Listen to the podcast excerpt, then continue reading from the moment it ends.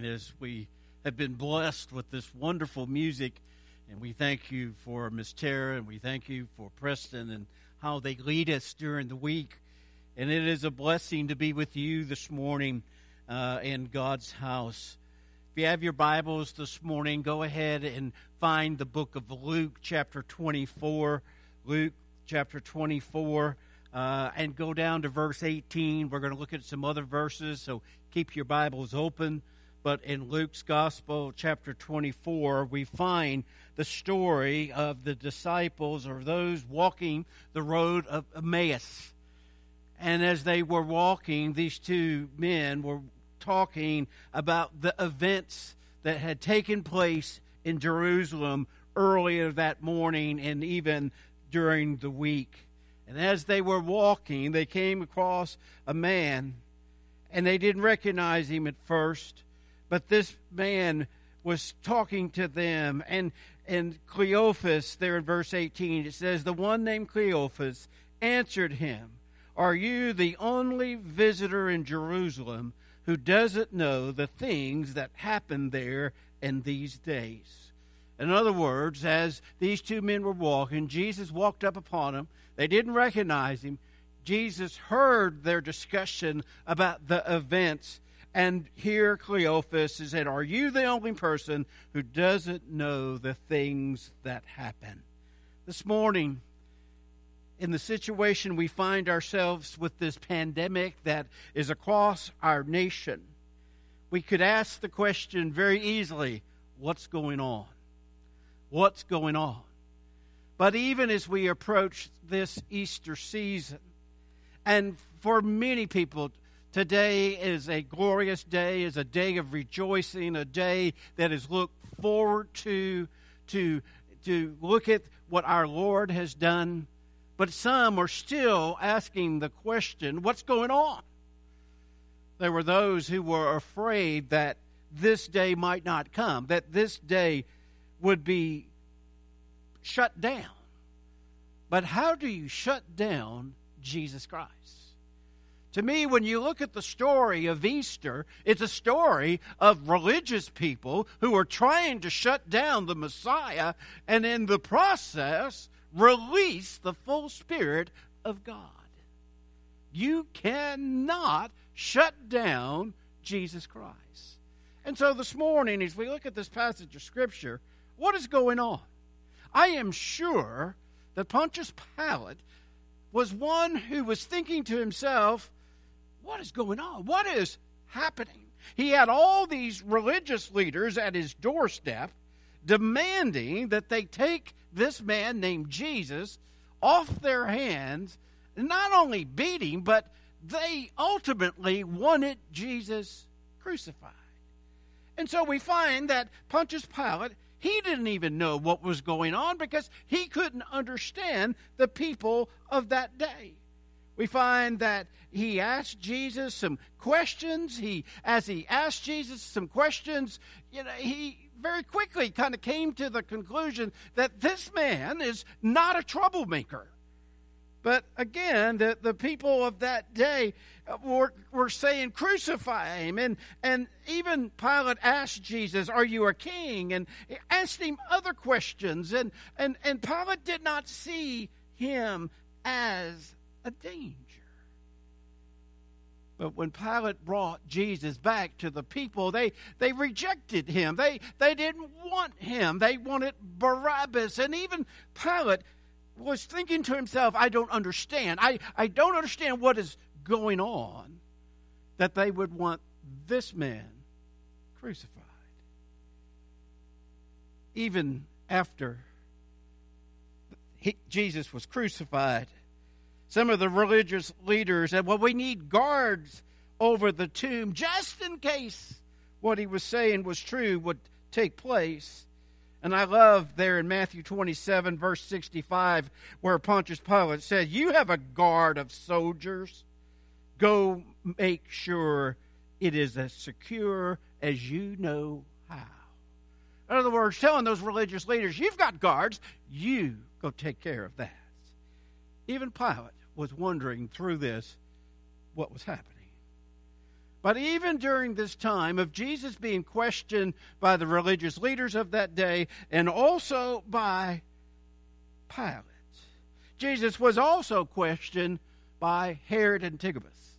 And as Herod, the king of the Galileans, you might say, as the king, he was brought there. But even Herod treated Jesus with contempt. We find as you read the scripture that, that that King Herod mocked him and dressed him in bright clothing. Uh, even Herod the king of that time didn't know what to do with Jesus, he didn't know what was happening. We also find, as we think of Pilate and we, we think of Herod, and, and, and here are two men, quote, in power. They didn't know what was happening, but what about the women? We find in Mark's chapter chapter 16 verse 1 it says when the sabbath was over Mary Magdalene Mary the mother of James brought spices so they could go out and anoint him now these ladies had been dedicated these ladies had been there throughout this ordeal and now on that morning the sabbath was over and they rose. But notice what they were doing. They bought spices to put on Jesus' grave. They didn't realize or put together that Jesus was going to come out of that grave, that spices wasn't needed. And so we even find that the women didn't know what was happening. They, they were also, as you read scripture, not only were they buying spices, but they were also worrying about how they would roll the stone away. Not putting together that those are things that they didn't need to worry about, that they because all of that was going to be taking place, and so they also didn't know what was happening. They were bewildered. They were afraid. We find there in John chapter 20 verse 11, where it says, But Mary stood outside the tomb crying. And as she was crying, she stopped to look into the tomb. And, you know, and, and, and, and basically she said, I don't know where they have taken him. Where have they put him? You see, during the life of our Lord Jesus Christ, he kept telling the disciples and he kept telling the, the, the women, he kept telling the folks of what was going to take place. But when it did, there were many people didn't know what was happening. But you know, there was another group that didn't know what was happening, and that was the disciples. Here were some of the closest uh, individuals of our with our Lord Jesus Christ as they ministered with him not for a year or two years, but but some of them close to three years. As Jesus ministered to them and shared with them and brought them special places and brought them to the temple and brought them to the garden to, to have prayer with him. Uh, and, and, and even the disciples, when Jesus was crucified, many of them had lost hope we find in Scripture where it is quoted where it says, the disciples saying, We had hope, but now they found themselves with no hope. We, we find that, that to them, in, in, in, a lot of ways, they, they, they were lost. In Luke's Gospel, chapter 24, verse 11, it says, But these words seemed like nonsense to them because they did not believe the women, even when the women came back and were shouting in joy that Jesus wasn't in the tomb, the disciples were saying, This is nonsense. You, have got to get control of yourself. That the, the, the, we've lost hope. There's, there's nothing that could take place. But you see, even the disciples, we find in Mark's Gospel, chapter 16, verses 11 and 13, where it says, Yet when they heard that he was alive, and had been seen by her, they did not believe it. And they went and they reported it to the rest who did not believe them either. In John's Gospel, chapter 20, verse 9, it says, For they did not yet understand the scripture that he must rise from the dead. we find throughout these accounts in Matthew and Mark and, and Luke that the disciples did not accept that he was alive, could not accept. And so we find that the disciples even didn't know what was happening. But I also find ourselves today in another situation. I believe today there are many who are alive today who do not know what happened to Jesus, who won't accept what happened to Jesus. There are many today who still defy the death, burial of our Lord Jesus Christ. I believe there are many people today who do not know what happened, will not allow themselves to accept the truth. We have been given years since the crucifixion. We have seen in, in the sense of our own evidence that the tomb was empty.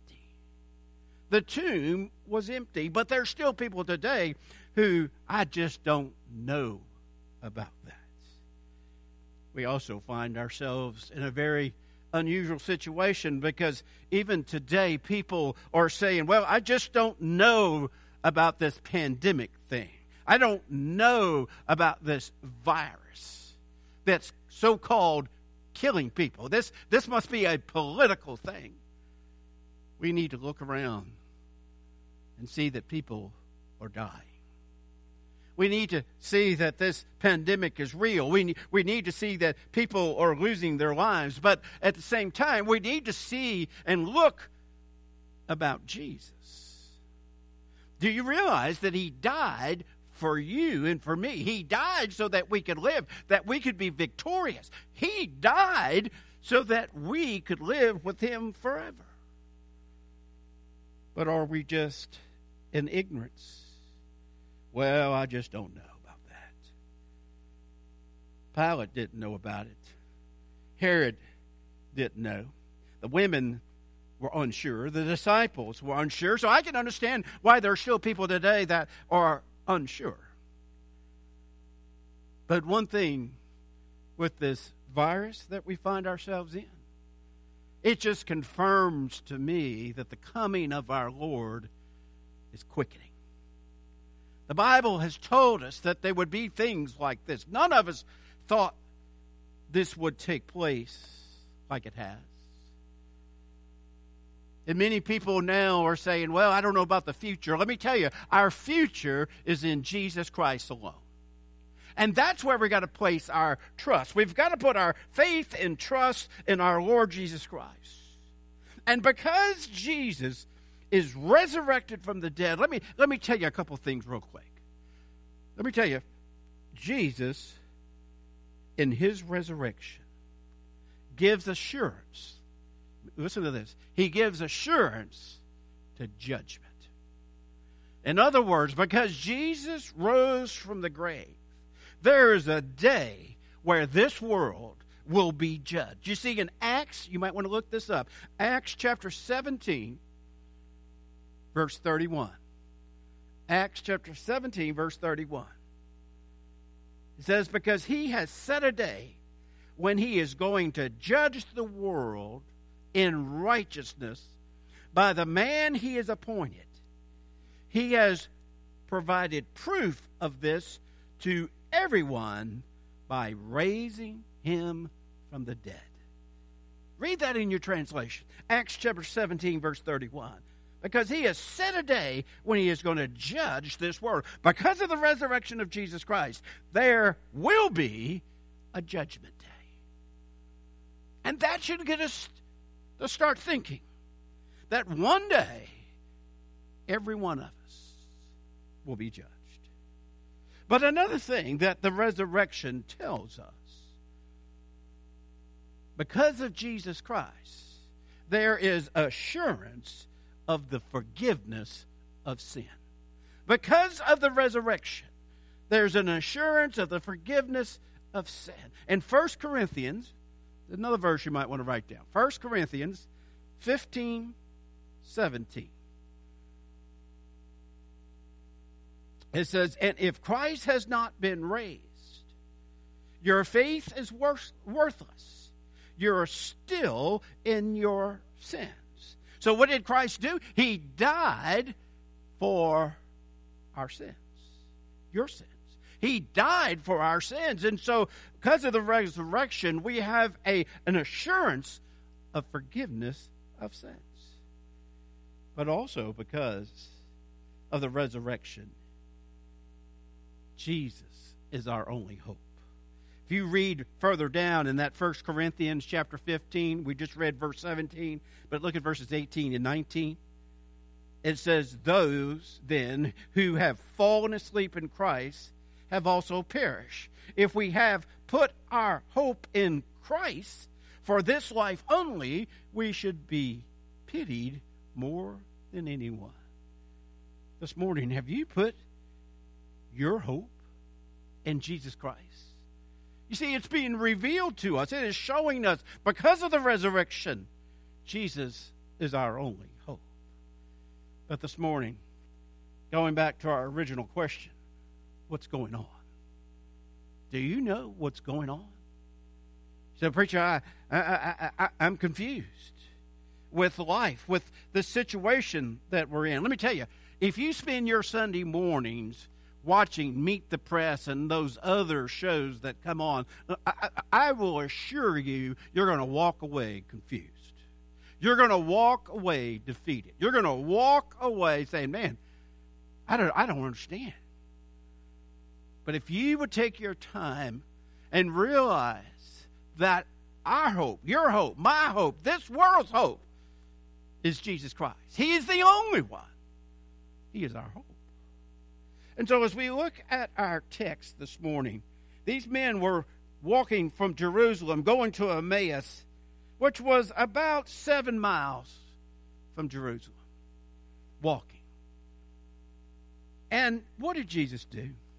In our text, we find that as he was listening to them, and and and and there in verse 19 of Luke 24, Jesus goes on and he, he says, What things? he asked them. So they said to him, The things concerning Jesus of Nazareth, who was a prophet, powerful in action and speech before God and all the people, and how our chief priests and leaders handed him over to be sentenced to death, and they crucified him. But we were hoping that he was the one who was about to redeem Israel. Besides all this, it's the third day since these things happened. Moreover, some women from our group astounded us. They arrived early at the tomb, and when they didn't find his body, they came and reported that they had seen a vision of angels who said that he was alive. And some of them who were with us went to the tomb and found it was just as the women had said, but they didn't see him. Verse 25 chapter 24 in the book of Luke says, He said to them, How foolish you are, and slow to believe all that the prophets have spoken. Wasn't it necessary for the Messiah to suffer these things and enter into his glory? And then, verse 27 says, Then, beginning with Moses and all the prophets, he, he in this case is Jesus, interpreted for them the things concerning himself in all scriptures. What we find in our text, what did Jesus do? He could have said to these two guys, Man, you don't know what's going on. But you know what he did? He began taking the scriptures and teaching them. You see, in the world that we're in today, there are many who are saying, I don't know what's going on. I don't know what's going on with this virus. I don't know what's going on with our world. I, I, don't know what's going on because people just don't seem to be using common sense. What do we need to do? We need to teach them the Word of God. We also need to walk alone the way in fellowship. In other, in other words, what I mean by that is walking along the way. The way being Jesus coming alongside. Now, in this time of quarantine, we might not be able to physically be with someone, but our telephones still work. Google Meet still works. Zoom meets. all those technology things that we have today, we still can talk. We still can meet. We can still see people. We can fellowship in different ways. But here's another thing that Jesus did. Not only did he teach them the scripture, not only did he stay with them for a while and walk along the way and, and, and, and talk to them, he also, very important here, he broke bread with them. He literally took the time to eat with them. Now, we all like to eat. But we find that he took the time to break bread. You see, today we come to faith through Scripture, and we need to see today that we need to take the time to meet people. I mean, really meet them. You know, a lot of times we said, oh, yeah, I know so and so, and I know so and so, and yeah, I know them. But what if I ask you, where are they from? Where were they born? What's their mama's name? You say, well, I don't know that, preacher. It is amazing in our churches sometimes when people sit on the left and they sit on the right that sometimes people they don't even know the other people on the other side of the church. Jesus met two men who were discussing needs of their life and he took time and met them. Because in our world today there are many people who are still asking the question, what's going on? Well, let us tell them. This situation that we find ourselves in today didn't catch Jesus off guard. Jesus is our hope. This morning, can you say that? Can you say that Jesus is your hope? Is he your salvation? This morning, if you can't say that, this morning you just simply take the moment you might be with other people, but just bow your head and take the moment to say, Lord, I need you to be my hope. I need you to be my Lord and Savior.